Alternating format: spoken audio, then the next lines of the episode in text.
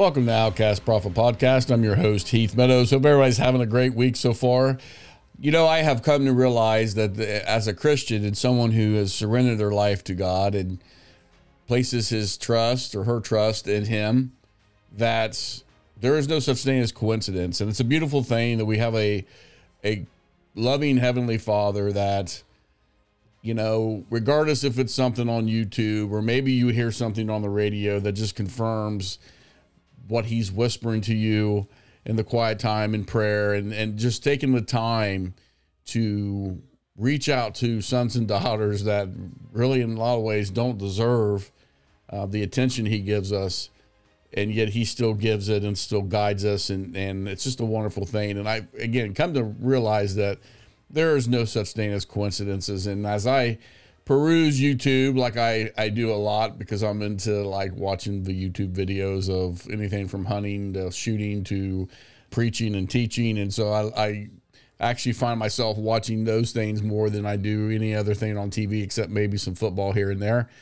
And I happened across a video by it was the video was actually done by a pastor but then I started researching a little bit, and again, I don't believe in coincidences. I think this this is a message that's going to be resurfacing for a time such as this.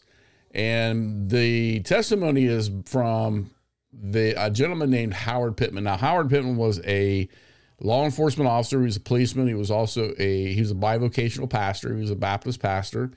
In 1979, he had an artery rupture, passed away, went to the other side and was commissioned by God to uh, deliver a five point, point message at that time to the church. We're going to listen to that five point message because I think it's really important. I really encourage everyone to get on YouTube and look up his story. Some of the things that he tells the church and some of the things he experienced is rather shocking. If you've listened to this podcast for any length of time, you probably won't find them as shocking at all.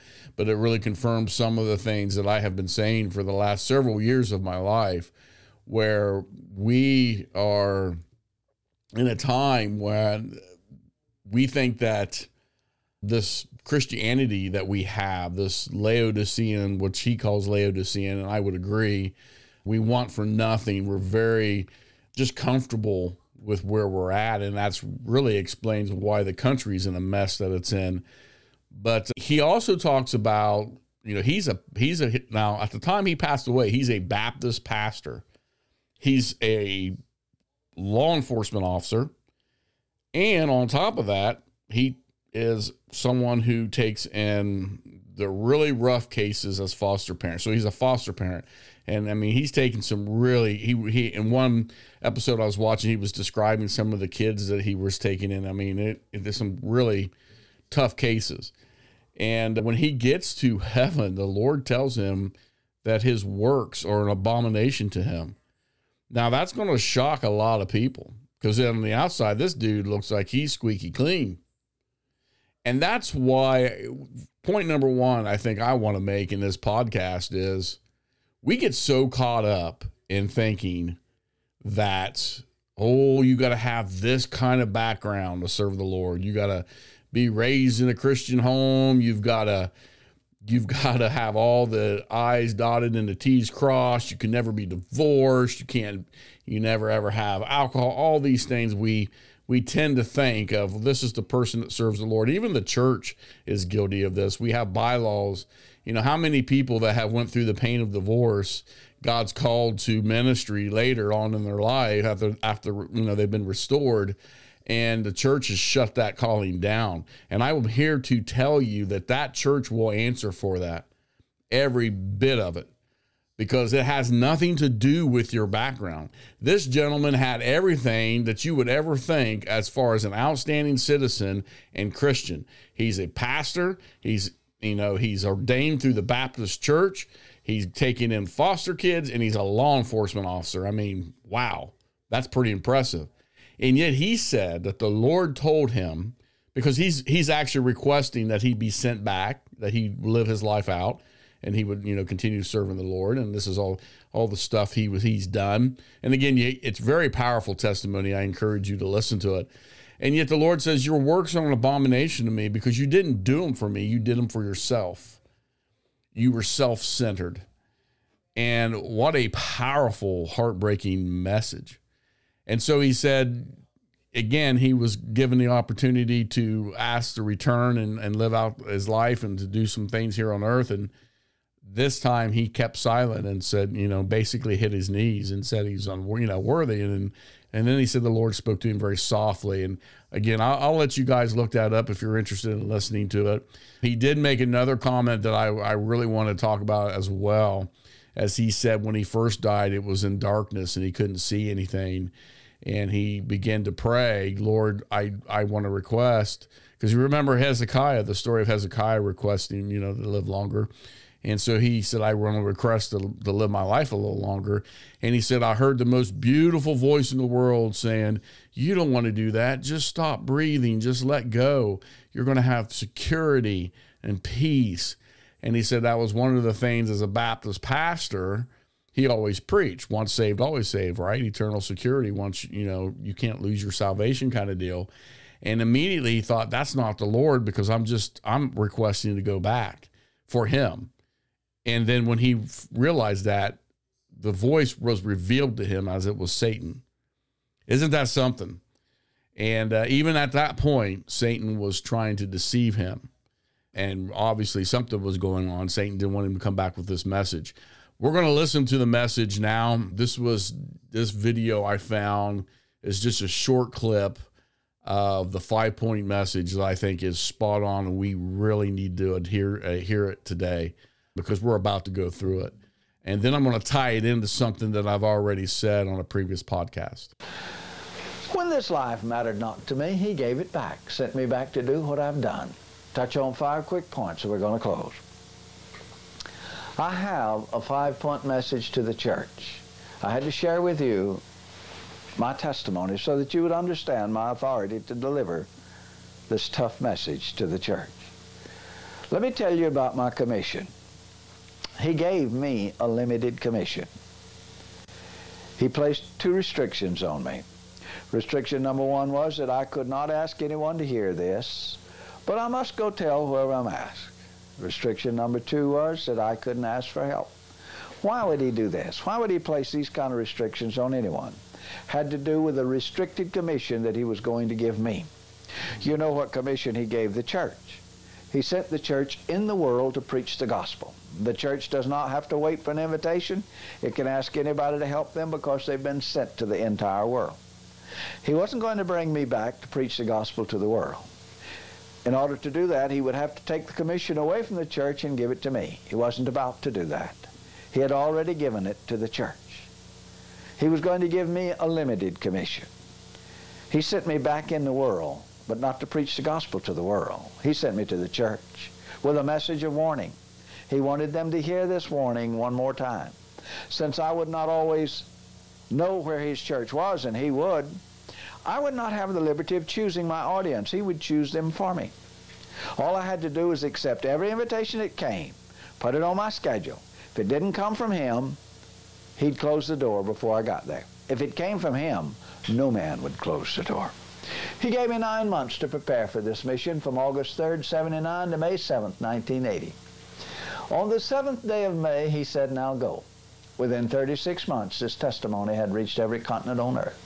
Basically, it's been told on most every major Christian radio and television network in North America and most of the world. At least one fellowship of almost every Christian denomination in North America and most of the world. We've never asked anybody to hear it, yet he's had us so busy telling it that 1989, 1991, my wife and I spent less than 90 days at home. We saw our children, our grandchildren, less than 90 days. Living on the road, airport apron, shopping center mall, church parking lot, good people's driveway, hotels, motels, RV campgrounds, wherever we could find a place. Sleep, meet, take a bath, change clothes, go to the next door with a message so hard the world can't hear it, so hard Christians don't want to hear it. So that's really impressive if you think about the pastors that we have today, these celebrity pastors this guy is giving a message, and this is a true message. When he when you hear it, it's going to resonate in your spirit. I guarantee it. and yet he's traveling any way he can, anyway, and staying in places where you know that any any place he could, you know, falling asleep in airport hangars and waiting for the next place to go, and and so I think it's uh, really interesting. And he says something there that I really like. He said, "The message so hard, so hard, the world can't hear it, and so hard Christians don't want to hear it." And boy, isn't that the truth? Nowhere in this book did it say it would be easy. What it said was it would be possible. So you can study this Bible all you want to, and you won't find a single place where it says, take up your roses and follow me. What it says is, take up your cross and follow me. I love that. Not many modern Christians are looking for a cross. Is the servant any greater than the master? The five points we're going to close. Point number one, this is the Laodicean church age in which we live today. Where the overwhelming majority of so-called Christians, I'm sorry to report to you today, are just that, so-called. They are mouth professors and not heart possessors. And unless they wake up with this shaking, he's going to regurgitate them. His promise to do that, your Bible, Revelation chapter 3, verse 16. Point number two, your adversary, the devil, is a personal and powerful adversary whose ability the church has grossly, and I do mean grossly, underestimated. I'm going to give you one piece of evidence to consider. If that don't touch you, nothing will. That piece of evidence, look at the average modern church fellowship. What does the world see? A wet noodle, reflecting no power, no compassion, most cases no love. The church as a whole, what does the world see? A divided body cut in over a hundred pieces, with most of the members in the, within the individual's fellowship spending the majority of their time vilifying another piece, leaving the devil free to roam within the church. As a born-again believer, you're to give no place in your life to the devil. You're to give him no fear, no love. Meet him on the field of battle and defeat him. Point number three. If you're ever going to experience any of God's miraculous power in your life, you're going to have to live that life, not just talk it. When the folks down where you work, shop, socialize, live, eat, sleep, when those people who know your private life, after seeing your private life, can believe the words of your mouth, when you testify for Jesus Christ, then you can call upon His name, expect to hear from Him. Point number four. Jesus said in Matthew 24, 36, just before his second return to the planet Earth, or 37 rather, conditions on Earth would once again mimic the conditions just prior to Noah's day. The conditions on earth at that time, mankind had but two priorities wealth and pleasure, wealth and pleasure. I want to add another point to that. Like he's spot on with that as far as no, when you do an actual historical background, a lot of a lot of rabbis especially believe too that there was a lot of sexual immorality going on, some some very just grotesque, dark stuff, just like it is today. The things with the LGBTQ community, you know, we call evil good, good evil. All those things were part of the reason why God decided to destroy the earth. There was other things going on there, and we've talked about it. But I wanted to bring that point up because when you look at what he's saying there, pleasure and, and wealth, you throw in the sexual immorality, and you've got a three strand cord of evil that we're seeing in our communities in our nation today. Everything else was secondary. Right where we are today, Keep your eye upon the eastern sky. Your redemption draweth nigh. It's close. Oh, so very close. Point number five. This is the one that's all about.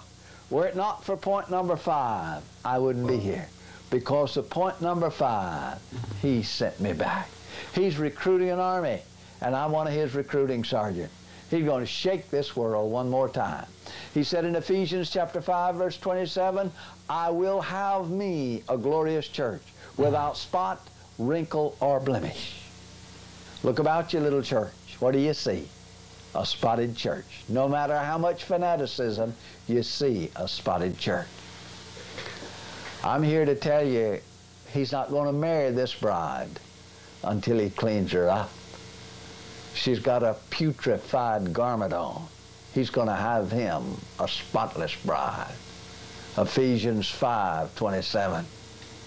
How is he going to do that? Just like John. John is quoted by Matthew chapter 3, 11 and 12, saying, I indeed baptize you with water under repentance, but he that cometh after me is mightier than I, whose shoes I'm not worthy to bear. It is he who will baptize you with Holy Ghost and fire. Little church, you've had the water. Little church, you've had the Holy Ghost. Get ready, little church yonder comes the fire. The third and final baptism. Just a teeny problem with a few of us in this church, little bitty problem. it's going to take a blowtorch. He's going to have to scorch us up one side and down the other to make us turn loose this world. But if you think God can shake this world with carnal-minded Christians, I invite you to read the book one more time. Read the book one more time.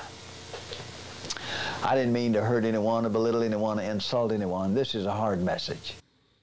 It's a hard message, but one is needed, and I love that last point, the the the point of number five. And you know, a couple podcasts ago, I brought up the the mixture of unholy mixtures in the church, and the and he he refers to it as the spot or the blemish on the bride. And uh, one of the things I said was that it seems that the closer proximity we get to God, the more intense the fire of God is, the more intense the responsibility of being holy and making sure we're in repentance and we're picking up our cross and we're checking ourselves.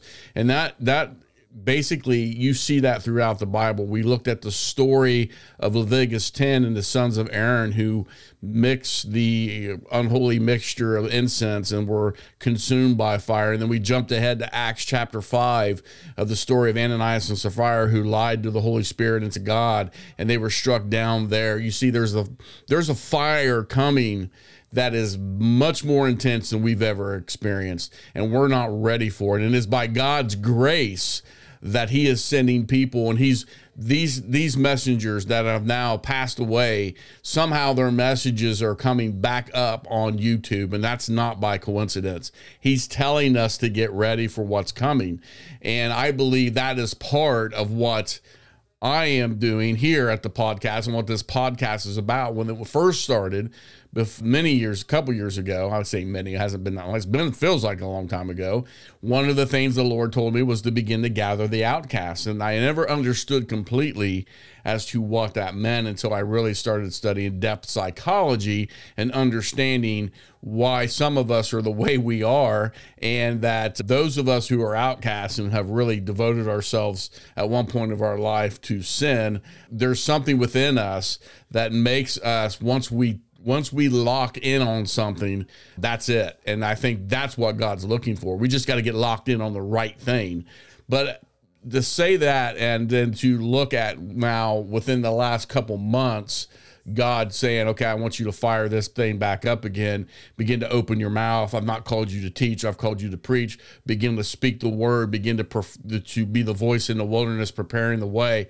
I'm not saying this podcast is preparing the way for the Lord's return. What I am saying for those that are hearing this, I believe it's preparing a way for you to experience something in the Holy Spirit that you've never experienced before.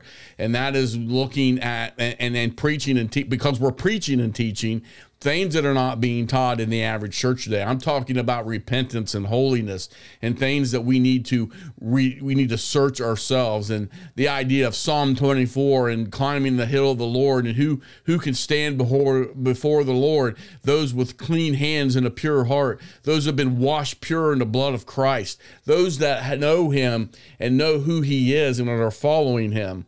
And I believe with all my heart that that's what we're doing here on the podcast but I hope that you really meditate on these five points that this gentleman was given to by the Lord. I believe this is a message from the Lord. I believe it's resurfacing now for a purpose. I believe it's time the Laodicean church wakes up. He is about to shake things. We are about to go through the next couple years some really rough times. And part of that is due because of our unwillingness to wake from our slumber. How many churches after COVID 19 have tried to go right back into this as business as usual. It's never going to be business as usual. We have to wake up and start shaking ourselves and saying, okay, where is Jesus going? Because I don't believe we've been going in his direction for the last several years, or at least the last 10 or 15. And I'm not saying mega churches in these places are all evil and bad. There's some there's some large churches that are doing exactly what the Lord's called them to do. That's not what I'm saying. But the idea here of these celebrity pastors and these people that are out promoting themselves and not promoting the Lord and and you know who they are. They should they I really believe that if you're following the Lord, these people will there's there's something on your spirit that will make you stay away from them because there's something it's discernment. There's something not not right. But even if not be careful of who you listen to just like this man who talks about dying and being in that state before you go one place or the other and hearing a beautiful voice. And that in that message in that particular time he's he's older than what this video is. He says be careful of the spirit you decide to listen to. That is also the age that we are in right now. There are many spirits speaking are you listening to the holy spirit or is it something else? Are these pastors that are promoting wealth and all these different things? I, i'm telling you right now i think there's prophets out there that are promoting false pastors and false teachers that have that have once started in a good place but are now locked into a spirit that's not the Holy Spirit. And though they are saying things and their words are becoming true, there's something off about what they're saying because it doesn't align with the word of God. And so we have to be harmless as doves, but wise as serpents. We worship God in spirit and in truth. The truth is the word of God. The Holy Spirit is within us. And so both of those things together brings us into a balance and that we know that the spirit that we're listening to is the Holy Spirit and not some other spirit because it confirms and, and aligns with the Word of God. And we have to have both of those in the church. But right now, what we're seeing is an unholy mixture in a Laodicean church. Maybe some of the churches are waking up. But I'm telling you, there's something coming, and there, I know there's bad times coming, and we get focused on some of the dark stuff, and it's hard not to. I, am I'm, I'm, you know, I'm not going to condemn anybody for feeling like, oh my goodness, the world's falling apart. We look at our country, we look at what's going on in Israel, and then all these wars and rumors of wars, and these evil alliances of countries that are coming together and then we you know we we look at the darkness that we're surrounded by and we can, we tend to forget that the greatest light in the universe resides within us and greater is he that is in us than he that is in the world and yet though we may be heading for some from some crucial rough patches ahead in the next several years and I encourage people to get ready for that there is something coming from God that has never been experienced before. There is something that he has saved for the last days to take us from the Laodicean church that is described in Revelation to the Philadelphia church, whereas one accord we are together as and, and, and Philadelphia means brotherly love, as we well know, and our country has the city Philadelphia. But at the same time, there is something coming that is beyond what we have ever imagined.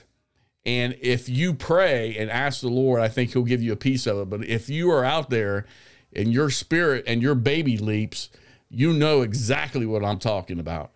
And we have got to get ready for it. And getting ready for that looks at self examining ourselves, putting ourselves against the word. Is there anything within us that keeps us from experiencing Him in a deeper level? And always walking humbly before our Lord in holiness and in righteousness and picking up our cross and following Him.